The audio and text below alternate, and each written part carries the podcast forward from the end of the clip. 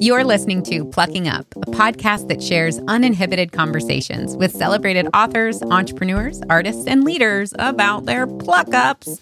Our guests share their sometimes never before told mistakes, rejections, wrong turns, and the more difficult seasons of their lives and careers. But they're also sharing with us how they moved on and up and through to keep creating and inspiring others to build lives of purpose, passion, and impact. I'm your lucky and plucky host, Liz Bohannon.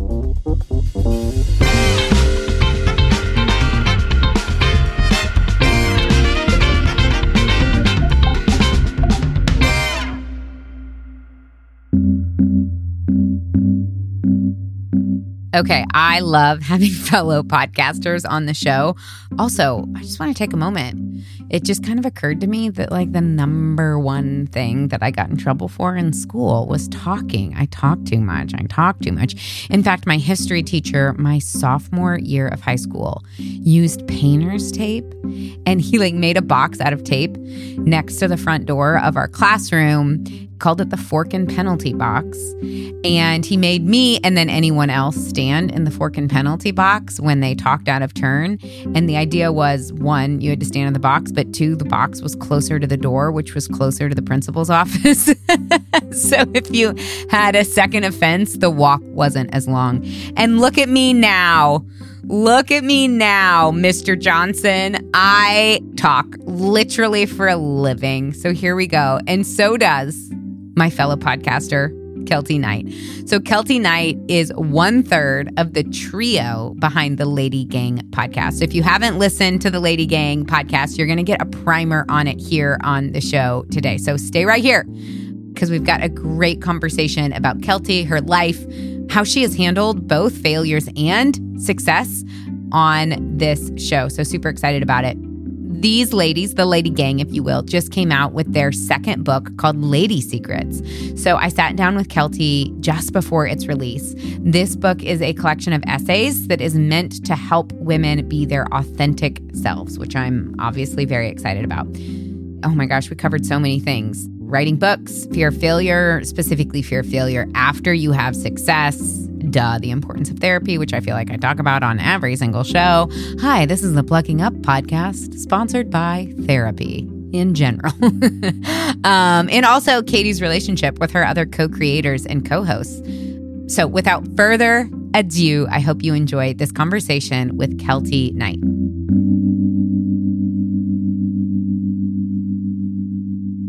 Keltie, I'm so excited to have you here on the Plucking Up Show. Thanks so much for joining us. I love it so much, and I love talking about failure. So this is like really in my my dream world right now. I was actually while prepping for this interview this morning listening to your podcast and specifically an episode of your podcast where literally you're reading an audiobook chapter that's just talking about pluck ups. And I was like, oh, we're going to get along just fine. Yes. This is going to be great. Yes. Um, so, will you tell our people, our community, who might not be familiar with you, what's the like sure. 30 second elevator speech of where you are today? How would you describe yourself, how you spend your time, oh, what you're interested in right now at this moment in time? Okay, perfect. So I'm here in Los Angeles. I'm in my basement, uh, LadyGang pseudo office. It's filled with Christmas tree bags that are filled with uh, set pieces that I've personally Cricuted and crafted for the LadyGang tour that's coming up in September, October, November. We have a brand new book called Lady Secrets, and it's our second book. It's the follow up to our New York Times bestselling book, Act Like a Lady. And what happens when you release a second book is there's like so much more pressure because the first time they're like, we don't know if this is going to go go. And then you make the New York Times and everyone's like, oh my God, you got to do it again. And I was like, I don't know how to do that. And I feel like I'm birthing a child into the world. I'm very stressed out. And we're planning a tour, which feels like 15 weddings in five weeks with three brides. I'm okay. She's doing just fine, people. She's doing just fine. Okay. You really took us there. You really took us there. And we're just going to dive in right now. I want to talk more about this second time around the block situation because you did the thing and there is this like blissful ignorance sometimes right with the first there's like this naivete no one expects much from you. You're just starting out and whatever the endeavor is, you know, it's like your first go around. And then you have success. Yeah. Because sometimes I think we think, oh, well, the worst thing that can happen to us as far as like making us feel afraid or we're not, you know, continuing to evolve or like take risks is that we fail. So we have this narrative that's like you put something out, you fail, it's really hard to do it again the next time. But also, you put something out, you succeed, it's really hard to do it again. It just for like different reasons. So can we dive in and just talk about that? When mm-hmm. you were in the midst of experiencing the first round of success, how long did it take before that gift and joy and just good thing that happened got twisted into, but oh my gosh, are we going to be able to replicate that? Like, walk us through the progression of when the fear about the first success started to set in. Oh, I love this. Well, I'd say first that, like in general, I am an Enneagram three, like person who is very driven by outward success. I don't have a, a ton of hobbies or a ton of friends, and like I just love to work. And so, you know, for me, I'm always wanting like the best case delusional scenario to be happening at all times in my life. Like I live in a world in which anything is possible, and of course I can do it. Why not me? And and hmm. so there's often times I'll, I'll just like preface this by saying there's often times when I'm working or doing things that I don't really know that I want it until I get the like claps. you know what I oh, mean? Oh, Like I so yes, I wanted the book to be a success and I knew we had this beautiful podcast and this wonderful podcast community, but it was an interesting thing because we we released our book the first week of lockdown. oh so, my gosh, um, wow. And so we had a huge tour planned and we had this clothing line with Express and we are going to go do styling sessions and a bus and meet everyone. And then it all just stopped, which of course, like people had it so much worse, but you're you're dealing with your own little tiny, you know, knife cuts in your own life. And so Yeah. I was just so gutted and I was like, oh my God, we're, no, we're not going to sell any books. This is going to be such a Mm. failure. And then the community really rallied for us and they were like, we're Mm. still going to make this a success for you. And like everyone was buying each other books and it was like just this most special thing. Mm. So in that moment, I was like, oh my God, we, I have a video of me crying on the kitchen floor when we made the New York Times list. And the girls, the other two girls in my podcast, are like, you're a psycho. And I was like, just so emotional. but then almost instantly, like, I sleep on it. And then the next day, I'm like, but I haven't done anything great today. Like, I haven't done enough mm. today. I got to start over. And so, with this second book, I'll say in general, in success, and I, I do feel like this happens to women when they have their second kid, when you have your second marriage, maybe when you're like working your way up the corporate chain. It's like everyone in your life, even the people that love you and even your haters, they're like so excited to see you do it the first time. Mm. And everyone rallies so hard. Like, think about like first baby showers, first Yeah. weddings, like, Yeah. you know, first big thing that happens to you in your life. It's like such a big deal. Mhm. And then you do it again, and people are like, oh, okay. So that's where we're at. Like, I mean, the book's incredible and I'm so excited about it, but like that's that's what makes it really hard is that yes, I put very difficult standards upon myself, but just to like activate the people around you Yeah. and get people excited. It's like, can you imagine being Beyonce and releasing like album 20? Like, oh my God. Like, I, oh, Yeah. well, I mean, I can, it would probably be great, but it's like, what about Third Eye Blind? You know what I mean? When they're releasing album 20, like, how do you I don't know about you, but I'm in line for Third Eye Blind's 20th album, just for the record. But yes, Me too. Me that too. is a really interesting, like the novelty, even for your community, has worn off, and you're feeling the impact of that. So, as someone who's very driven by, I'm married to an Enneagram three, so I'm very, very familiar Ooh, with sorry. with your type. so when um threes are some of my favorite, so I'm an Enneagram eight. Oh, wow. And so threes and eights have a special thing. Eights feel a lot of trust towards threes' competencies. Like they like just knowing, like you Yeah. can take care of yourself and I trust you and you've got it together. So there's like kind of a deep sense of I'm feeling comfort even just being in your presence right now. I'm like, oh yeah, Keltie can get ish done. And that that lets somebody like me like let my guard down a little bit of like, oh, I don't have to be the driver because somebody else is here. Anyway, that was a rabbit trail. So when you're in a place where you're like, because that only matters, right? How loud people are clapping for you only really matters if your core motivation is getting claps. yeah. So, what does it look like for you to channel or and maybe your answer is no i don't channel anything deeper. I am here for the claps and i'm just living into that. But if you do because writing a book and going on tour that's really hard. Yeah. and you have to have like a sustained level of kind of grit and motivation. So what does it look like for you to kind of channel more of an intrinsic motivation versus kind of waiting for your people to be like keltie go go go. It's terrible waiting. um, no, I I think uh, in my 20s and early 30s, it's what drove me to seek a lot of therapy and maybe some bad Mm. relationships just because Mm. nothing else really had a lot of meaning and i lived sort of on the either rejection or you, you know the claps or the acceptance Yeah. of other people thinking and what they thought about me and then i've been you know deeply in therapy for many many years and and i'd say that like my two innate personalities are either like I'm on the treadmill and I'm running 100 miles an hour and I'm like going for it, or I am like wanting to jump so far off the treadmill that I am like getting a hut in Costa Rica. I'm quitting show business. You'll never hear from me again. I shut down every social media. Like you'll ne- like the Emmys are in the trash. Like it's over. You know.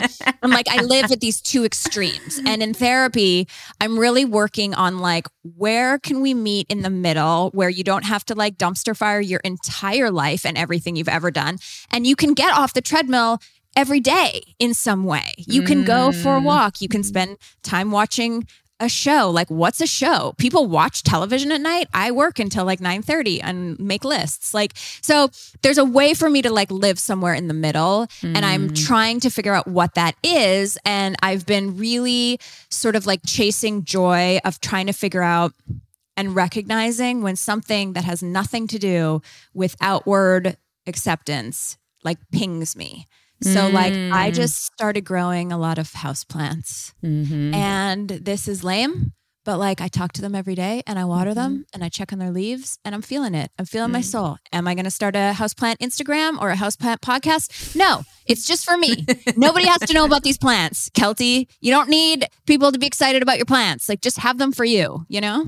I love that. I was laughing so hard because literally my therapist, I came into a session and was in the exact same place of like, it's either this, like it's running so hard, it's never stopping. It's like, I'm to die on the treadmill or it's burn it all down. She was so sweet. And she just like very kindly looked at me and was like, so those are two really, really polar extreme options. And Yeah. I'm to suggest that maybe there's a third way. And I just Yes. looked at her and I don't think I said this because, you know, like Yeah. trying to have some boundaries. And, Yeah. but in my head, I was like, you're wrong. You're wrong. What do you know? Like, you've never been in this spot. Like, that is such a fantastical, whimsical idea that there might be a third way, but that literally doesn't exist. Now, even in this exact same scenario, well, she was right. There is a third way, and usually your therapist is right. I think a lot of us often can get into that. She was like, hey, you should use this as a sign that you're not really healthy. Like when you feel really stuck, really afraid, really anxious, you tend to think more in these kind of like polar opposites versus the more nuanced of like what I love your your thought about like what is some actionable, achievable seemingly small thing that I could do mm-hmm. today to infuse my life with a little bit more balance, whatever you're looking for joy, gratitude, consistency. And that a lot of times it doesn't actually have to be some big, huge thing that you're going to write a memoir about. It could actually be like going for a 20 minute walk or getting some house plants.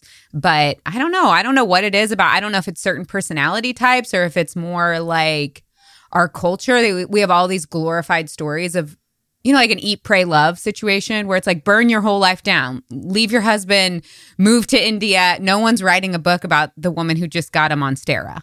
Yeah. And, you know, like that's not, we're not like telling those stories. So I don't know what it is that makes us feel like that. But my friend Bob Goff has this, this thought where he's like, a lot of times our life can be totally transformed actually with a quarter turn. Just like you don't have to blow it all up. Just Yeah. like what's a little, a little quarter turn. Yeah. Um, so when does the book actually launch?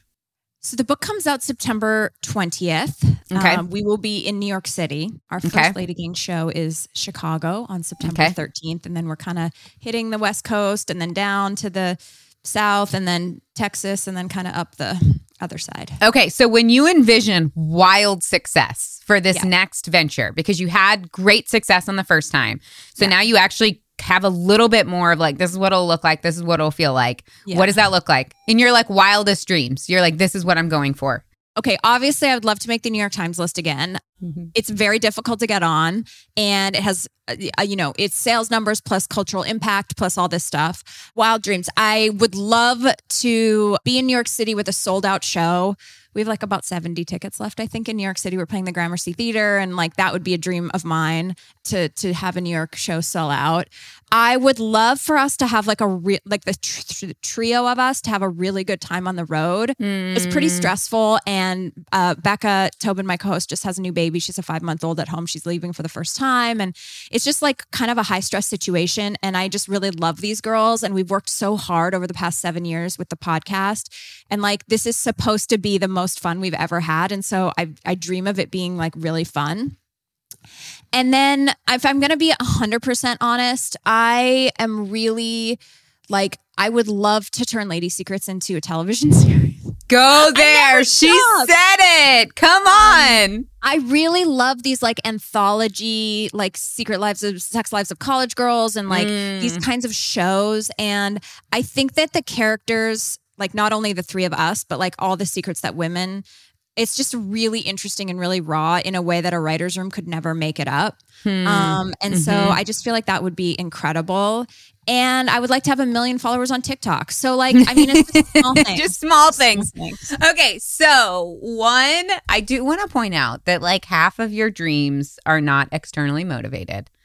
Your relationships with your co-host, that's, That's like a very intrinsic motivation. Your going on to even create something beyond this, like using this as the seeds to go create new art and meaningful cultural things, that's like a very intrinsic motivation. So one, I'm going to give you external claps for your internal motivations. There we go. Maybe that's a little bit counterproductive. Maybe that's why I now that's why I do it. I'm going to be nice to other people so that Yeah. people will notice I'm nice to other people and they'll clap for me. Perfect. You sound like my children. Every time they do something good, they just look up. They're like, Mom, did you see that? Also, do I get to watch TV now?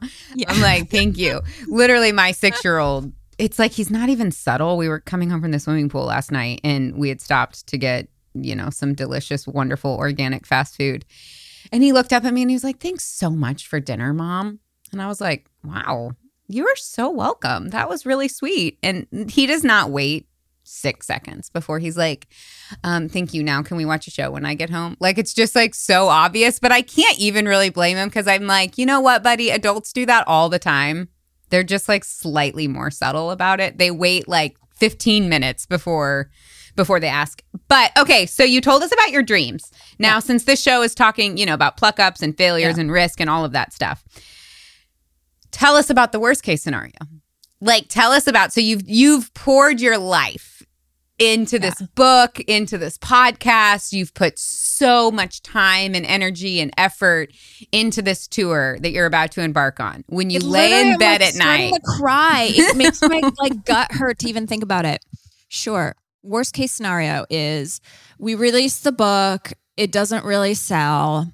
The community never really gets behind it, gets excited about it. The tour people cancel some of the tour dates or all of them because they don't sell. Mm. We have 800 t shirts that have our tour dates on it in our warehouse that are just sitting there and we never did the tour.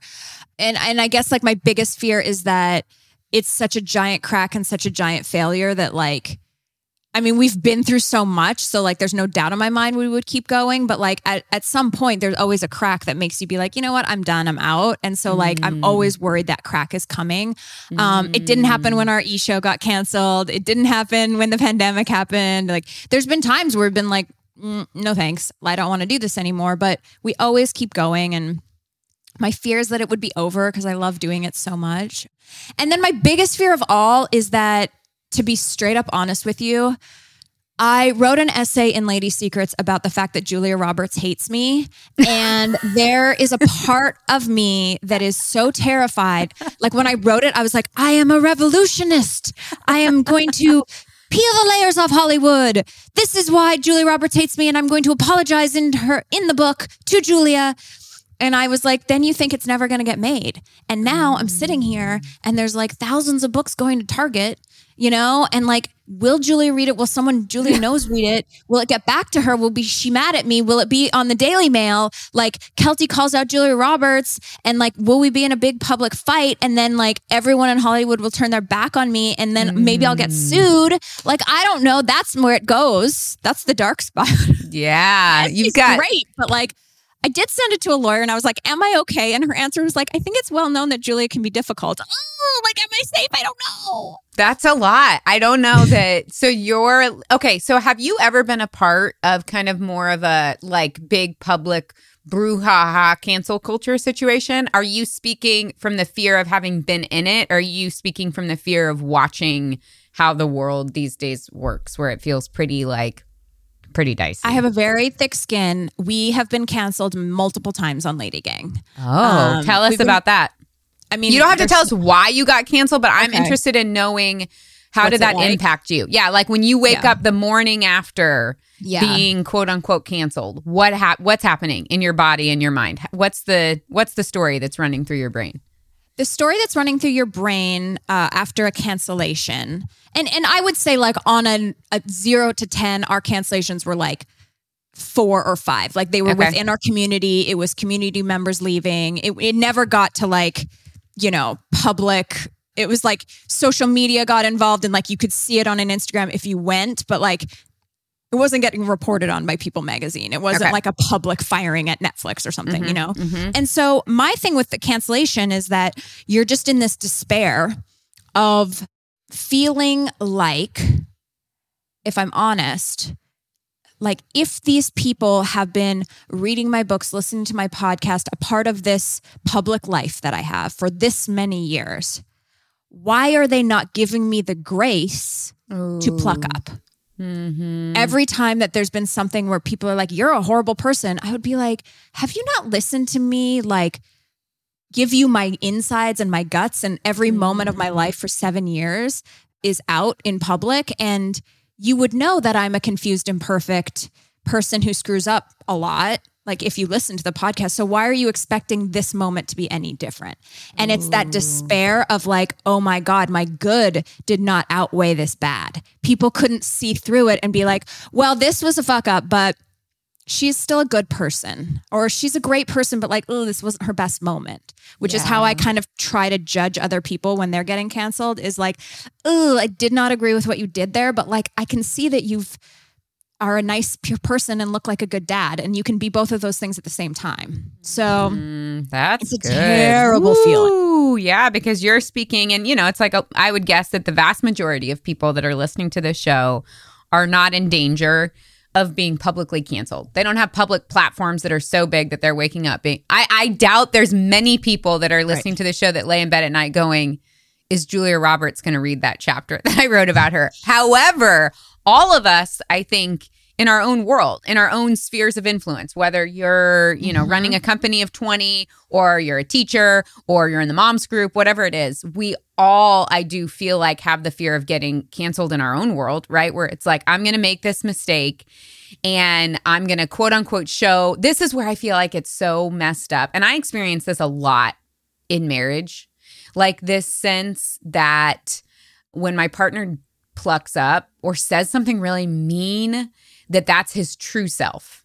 Right. And it's like all the 99% of the times where you're like kind and you're affirming and you're all of these things, that's all bull crap. And in this moment when you're totally flooded and angry and afraid or whatever it is, yeah. I caught you. It's like this yeah. moment. It's like we want to believe that it's like, oh, that's your true self. That was Keltie's truest yeah. moment, was her moment of pluck up, as opposed to the opposite, which is like, oh, maybe her true self is the 99%. And then is in this moment, she said this thing or did this thing or didn't say this thing or do this thing that was like, ooh, confused or afraid or stress or whatever it was. Yeah. That there is like this moment of like, oh, that's who you really are. And that's a devastating that's a really really heartbreaking thing to think that people around you are thinking of like that your worst most plucked up self is the truest version of you versus what's actually scientifically true right? Is that when we're in stress or fear or anger our brain literally stops working. We're at like a 2% and we're just doing stupid stuff. It's like that's not the real that's not that's not the real you but that's a scary thing it really, I mean, it, it's so true. And I think that we have to live in this world. I, I try to give myself grace. And I just remember, it sorry to be like in therapy, but like, I mean, all I have is my life skills that I've learned in therapy because I had none before I went. Um, is that I, I This, try this to remind- podcast is sponsored by therapy in Yes. general. Yes. I try to I try to remind myself this thing that my therapist says to me, which is like, no person is all good or all bad. We're all Mhm. somewhere in the middle. And Mhm. so we're we can lean one way or the other, but like I have people that like ride or die love me that are like could care less what I do for a living, could care less if Julia Roberts is coming after me, are like, let's go to Mexico and like go sit in the waves and look at the sun. And then I have people that only like me because of Mm. what I can do for them or how I can help them. And it's just like career based, you know what I mean? And I'm like somewhere in the middle of like it's is that who matters to me and somewhere in the middle between my worst self being like an absolute jerk when I'm doing a contract negotiation to like I'm coming over because you got diagnosed with cancer and I'm not leaving your side when- with a fluffy blanket for 5 days like we're all living somewhere in between those two people you know Yeah. Yeah, which is really humbling. And I think that changes how we treat others too. When we just recognize like, hey, we're all we're all a mix. I'm curious in the pluck up that you're talking about, did it feel like there was alignment between how people in the public were perceiving the pluck up versus like were you like, yeah, that wasn't my best self? Or were you confused and like, no, no, no, no, no, that wasn't like where did you sit? How did you react? Or was it like, no, you're right, not my best self. Also, I'm not evil. Yeah. Well, I, I would say like I've had a series of different little ones. And so some of them, like, I've had a lot of struggles with my family over the last few years. My brother's mentally ill, and it's been quite a journey. And one that up until just a few months ago on the podcast when um, my brother was taking a turn for the good i finally felt comfortable talking about. And my family's very private and they're private to me so like we do not speak about it a lot but um, i was going through a lot behind the scenes and no one knew. And so there was a moment where i had like taken a sleeping pill or taking something and then went on facebook and I, I and i said something that had nothing to do with what was going on but it was taken completely out of context like one line. And i remember feeling like waking up the next morning and like everything's blowing up right? Or in my own little circle of the world everything's blowing up. And i remember thinking like ooh keltie. Like you're an idiot. Like i hated myself so much in that hmm. moment because i knew better. I did I, I, there was such a stupid move. I was a fragile person. I should not have been on social media. Like i knew that and all i could do was apologize and be like i really screwed up and like this is my worst self. This is like the kind of thing i do in private that i wouldn't want anyone to know about. Yeah. on the opposite side, there have been things that have been taken out of context or times that I've just messed up and said something like that was just so awful and it just came out. And then I instantly realized, like, oh my God, I need to apologize that. And then there's things that people took, you know, or in my friend group or whatever, like totally took out like it wasn't I didn't even mean it like that. And so like you're still guilty because you hurt someone, but you're not guilty because you you don't think you screwed up, but you still have to apologize. It's just a whole circle. Being alive is very difficult. It's so difficult. It's so difficult. And when you do it out in front of the world, some people, even- some people, not all the people, you know, but you can understand why everyone kind of hides away and why it was so much easier when Instagram just wanted our photos because we could curate this perfect life with our photos. And now that they want a video, there's so much room for error in these harder. reels. you know, I can't just like filter this photo anymore of me on the street looking like I'm just having a happy Sunday. with your brunch, with your eggs Benny. Exactly. Tell me a little bit about okay, so when you were just saying that, you when you were just sharing the story, you were like no one knew what was going on. And Yeah. then you took a sleeping pill and then kind of talked about it on the internet. I think that what you just said is a really really fascinating I don't know, maybe piece snapshot into our existence as humans Oh, yeah. the year of our Lord 2022. Yeah. Like, so let's talk about that. So, where was that gap for you of why did nobody behind the scenes know totally what you were going through? Like, why did you feel like this is something that I have to carry by myself until it kind of exploded out onto your Facebook page? Well, I think that, and I would hope that your listeners can relate to this.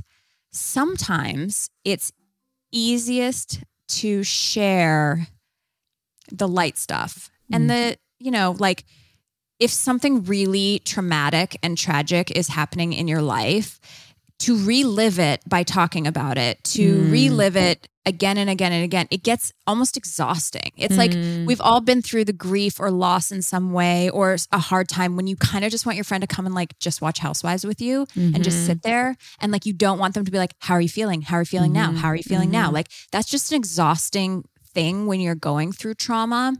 And then I've had a family situation since I was a kid. And so I have always gone out. This is probably why I'm a three. I've always gone out into the world to be perfect and to win love by my mm. perfection from other people so that I could somehow get out of the hole that was my somewhat difficult family situation. And mm-hmm. so it's like the more perfect I was, the more loved mm-hmm. I was. I felt like over here where the circus was on fire, people would notice me and they'd be like, oh, Keltie deserves love too, because we're not just running around in this like Titanic moment that's overstage yeah. left. Yeah. So, you know, I think we have to really try hard to give each other the benefit of the doubt. Grace is like my word. It's like hmm. give yourself and give others grace. Like you have no idea when you see, you know, the other moms or the women and, and people at work, like if they are, I, I'm working on a TV show right now and I was texting with one of my editors and he was like, Oh, I'm so sorry. Like, I, I'm just really burnt out. He's got two young kids and his mom has Alzheimer's and he's taking care of his mm. mom. But like, that's not what you say when you log on to a Zoom at work when you're like, When can we get this done? And someone's like, Well, I got to go take care of my mom who doesn't know who I am. Like, so many people are dealing with this heartbreaking stuff that there really isn't a way to share it in your professional life or your personal mm. life. So you just have to know that people are fragile. And I try to approach everyone of like, there was some big disaster before I'm seeing your face today. I don't know what your mm. morning was like. I don't know what Maverick's morning was like. Like, I have no idea, but like, I'm going to treat with the grace of like, it could have been a tornado before we sat down here. So let's like, yeah. you know, Yeah. And I feel like, because one of, I'm very like justice oriented. So one of the things that comes up for me is like, yes. And we can't go around just ignoring things. Like there's, there's something to be mm-hmm. said for justice and for accountability. Mm-hmm. But I do feel like, at least in myself, such an eight. I know. That's such an eight I know thing. it's so classic of like we have to, you know, of just like we got we have to make the world right and we have to protect people who can't protect themselves. All these things. Yeah. But I just feel like the way in which we acknowledge those misses can it's not saying what you said or did was okay. I don't think that's the answer of just like, well, I'm just going to give you the benefit of the doubt that you had a, a- uh, Right. something terrible is happening behind the scenes, so I'm going to ignore that. But what if I bring it up with all of the assumptions in the world that you're going through something really hard? Because there's a really big difference between getting feedback when someone's like, "Oh, you did that and you did that because my suspicions about you have been confirmed. You're a, you know, blah blah blah blah blah. Whatever this terrible thing is about you and you just Sure. showed yourself." Verse hey, this thing was like not your best and it was hurtful or it was misguided or, you know, it didn't land, whatever it was. And I know that's not your best self. So, like, let's Right. talk about it. And how can we? I mean, it's like you're delivering the same verdict is that's not going to fly. That's not acceptable behavior or whatever it is. But the spirit behind my assumptions of why that happened are completely different. And I know for me, when people are generous enough to assume that my pluck ups are not my best self, I'm so, I feel so much more safety to admit it and to Mhm. agree with them because I don't feel like I'm agreeing to the entire assessment that they just made about me being a terrible person. That's when I feel like we feel like we've got to defend ourselves because it's like, oh my gosh, I messed up this kind of small thing. And you're making these huge, sweeping, universal like statements about who I am, it feels like to agree to this small thing, yeah, not great, is also to agree to this big thing, which is like I'm a worthless piece of crap that should be rejected by you and the rest of the world. Versus like, oh, I can meet you there. I can meet you there and mm-hmm. see your perspective of like, this was painful, this was selfish, this was unaware, this is whatever that was. And that's not the whole of who I am. And that at least makes me feel so much more ready and willing to go, like, yeah, let's talk about how we can do that differently in the future. I think, okay, I've had this both ways. There was a time in my life where, like, every time someone would come after me on social media or like write into the contact form on my website, I would like write a dissertation about why I was not a terrible person and try to like really change their minds. Yeah. And then uh, someone or something, or maybe I read it again, the Brene Brown quote about like, if you're not in the arena getting your ass kicked, two, then I don't want your opinion. And that has stayed with me. And I think everyone can take that into their lives. Like, yes, you know what? I will absolutely. If Becca or Jack from LadyGang come to me and they're like, hey, when you act this way, when you send us text messages at 11 o'clock freaking out about stuff, like it's very hard. Like, I will fix that. When my parents come to me and they're like, hey, mm. you're not calling, like when someone I, when my husband is like, I don't think you're taking care of yourself, like those people are in the arena, they're yeah. seeing the struggle. I will take advice from them about my humanity. Yeah. But Jane, on Instagram with a Fraggle as her icon does not get to tell me who I am as a person because you yeah. don't know the full story. You're judging a tiny snippet and you don't know the struggle. So it's like for me, there have been times where I just have to log off, get off the internet, get off the unsolicited advice, the reviews on your podcast when people are like, you're a vapid bitch. I'm like, you don't know me. User number 47, don't listen, unsubscribe. We don't want you here. Like, I'm fine without you. So you just have to like get good I've lived it both ways and it's exhausting to try to make everyone like you. So I'm just like, okay, are you on the team? Are you on Team Keltie? If you're on Team Keltie, then you're allowed to coach this life. Yeah. If you're not yep. on the team, I'm so glad you're here. I hope we have some fun together. Maybe we can learn something together. But like, I'm not taking this criticism or your one sentence dissertation about that I'm a bad person and should go off. Like, no, I, I don't accept it. I'm not bringing it into my world. Yeah.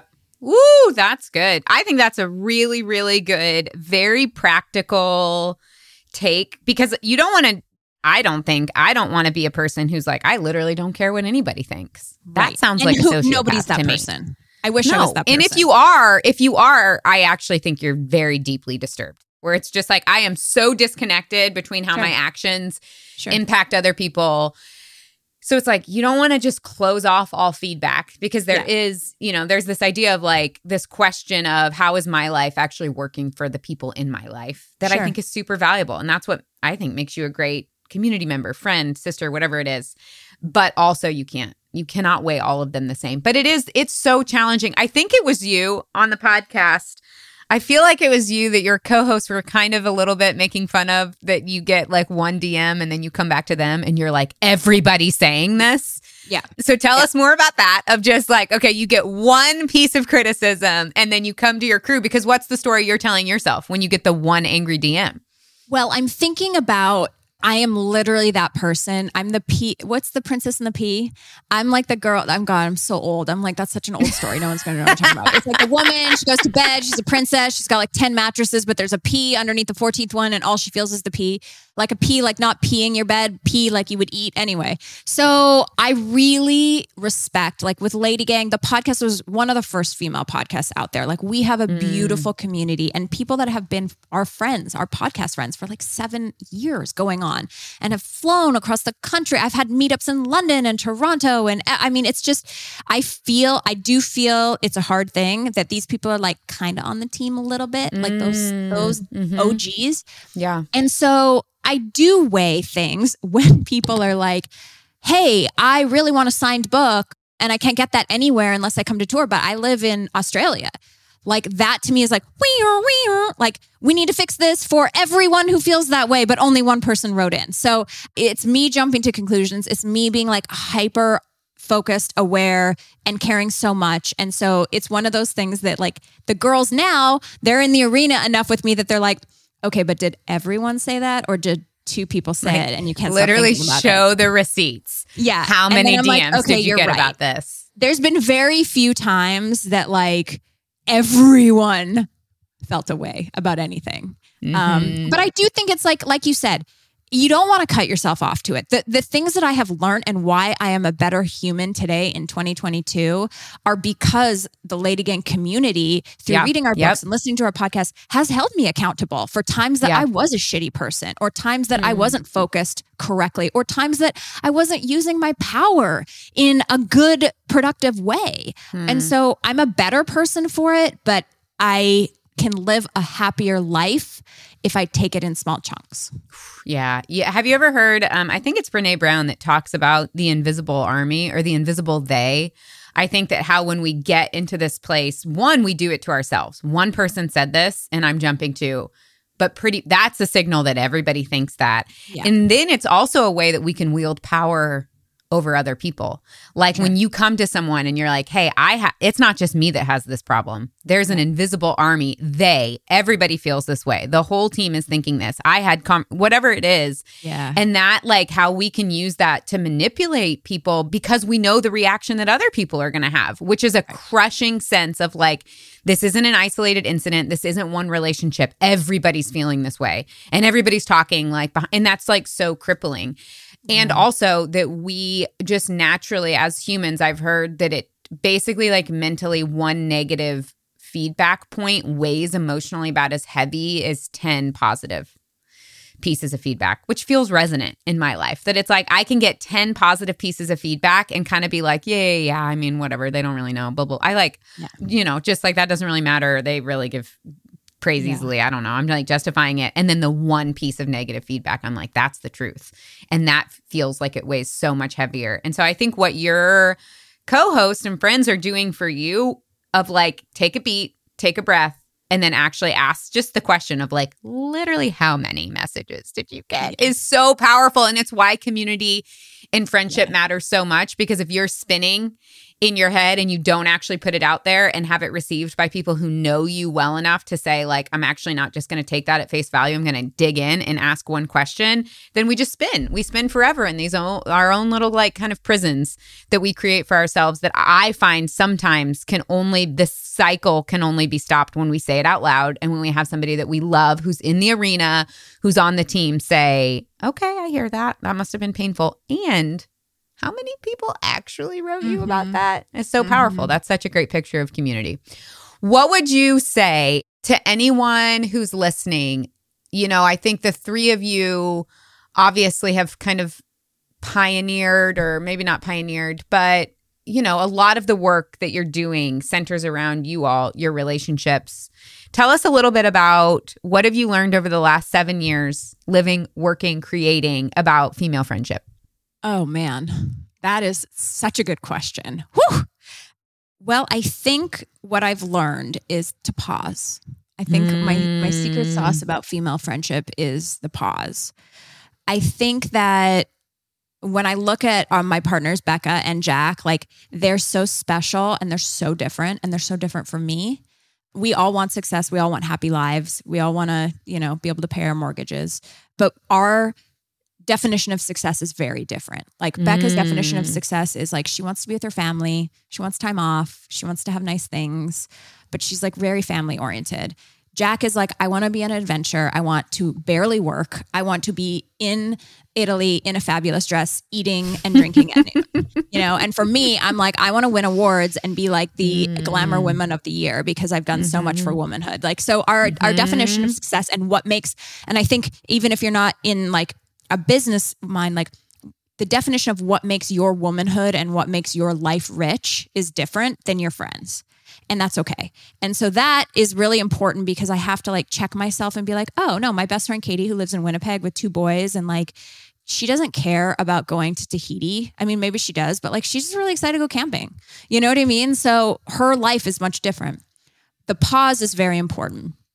I think that we have to just be like, it's okay to not respond to a text and maybe that person is stewing or maybe like you have to pause that on your life. Like i when i get really upset and i like start spinning and i want to be like well it's your fault because you did da," like i i just take a pause. I just go outside have a glass of water take a pause. My pause might be a week my pause might be a month my pause might be an hour my pause might be five minutes. Like you just have to pause and you'll feel differently once you calm down but we're such emotional beings. And this is like what men do all the time not to like make it so gender normal but like men are like i don't know why you're so upset. And then they just go watch football. And you're like how are you not stewing on this? Like i'm in the kitchen like stewing stewing stewing. I'm rage cleaning. yeah. Like i'm i'm rage labeling my pantry right now. Like i'm so mad. I will put the granola out of the box into another canister that says granola. Like you know um and so i think the pause is really important and and then blatant brutal honesty it Mm. sucks it sucks to hear it it sucks to have those conversations but like the only reason that LadyGang still exists to this day is that Mm. we do on and off the podcast you know, there have been multiple times that we've had to, I've had to call Jack, I've had to call Becca and either apologize or call them out and be like, hey, I'm pissed right now. And let me tell you why. And we get it in the, on phone, in person, not via text, not via email. Like, yes. just get it and then it's over. And then we truly put it to bed.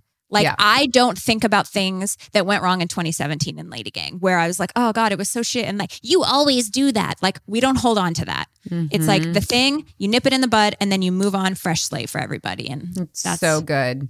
The only way to go, I think. And I find that the more you do it, it really does build up like a muscle memory. the first sure. few times, it feels so scary and so big and so hard and so uncomfortable. And you're like, this friendship's over. We're never going to survive this. And I find that there's something really beautiful about then on the other side of that the confidence, the intimacy, the trust, the commitment. I think grows because then now all of a sudden I'm operating in this like, oh, if I pluck up again, which I will, mm-hmm. it's going to be okay. Like Yeah. we're going to make it through that. There isn't this like fear of what happens when that fracture happens because you've moved through it.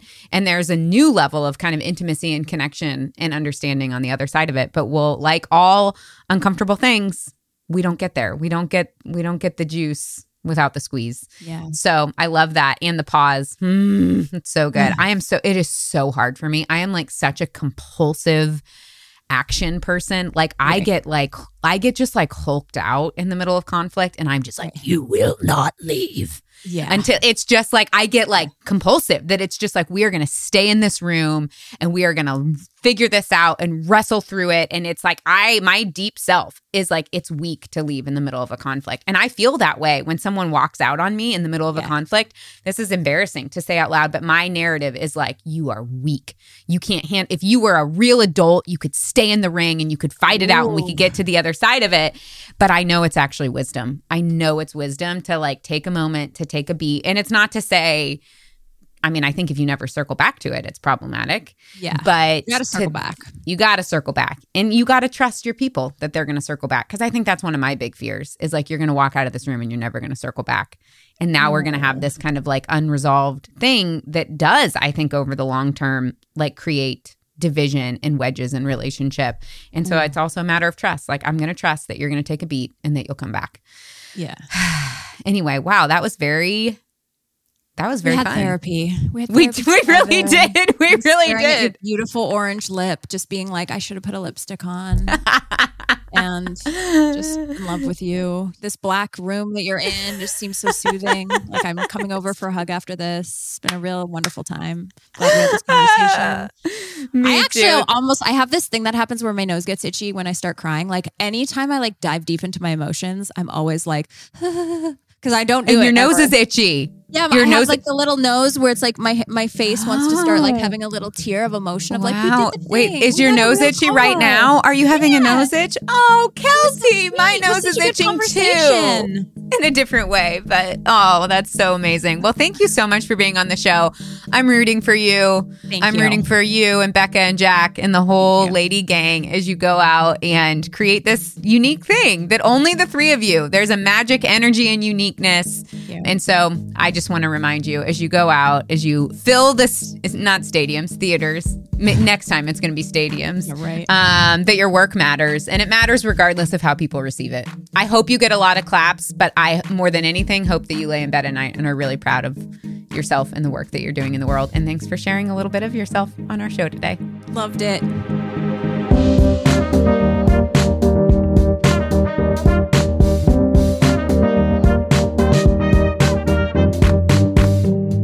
This podcast was made possible by my amazing producers at Hueman Group Media.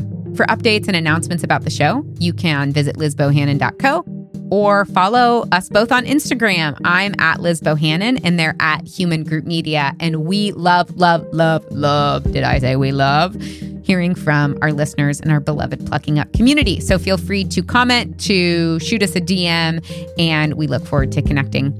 All right, that's all for now. Until then, stay plucky.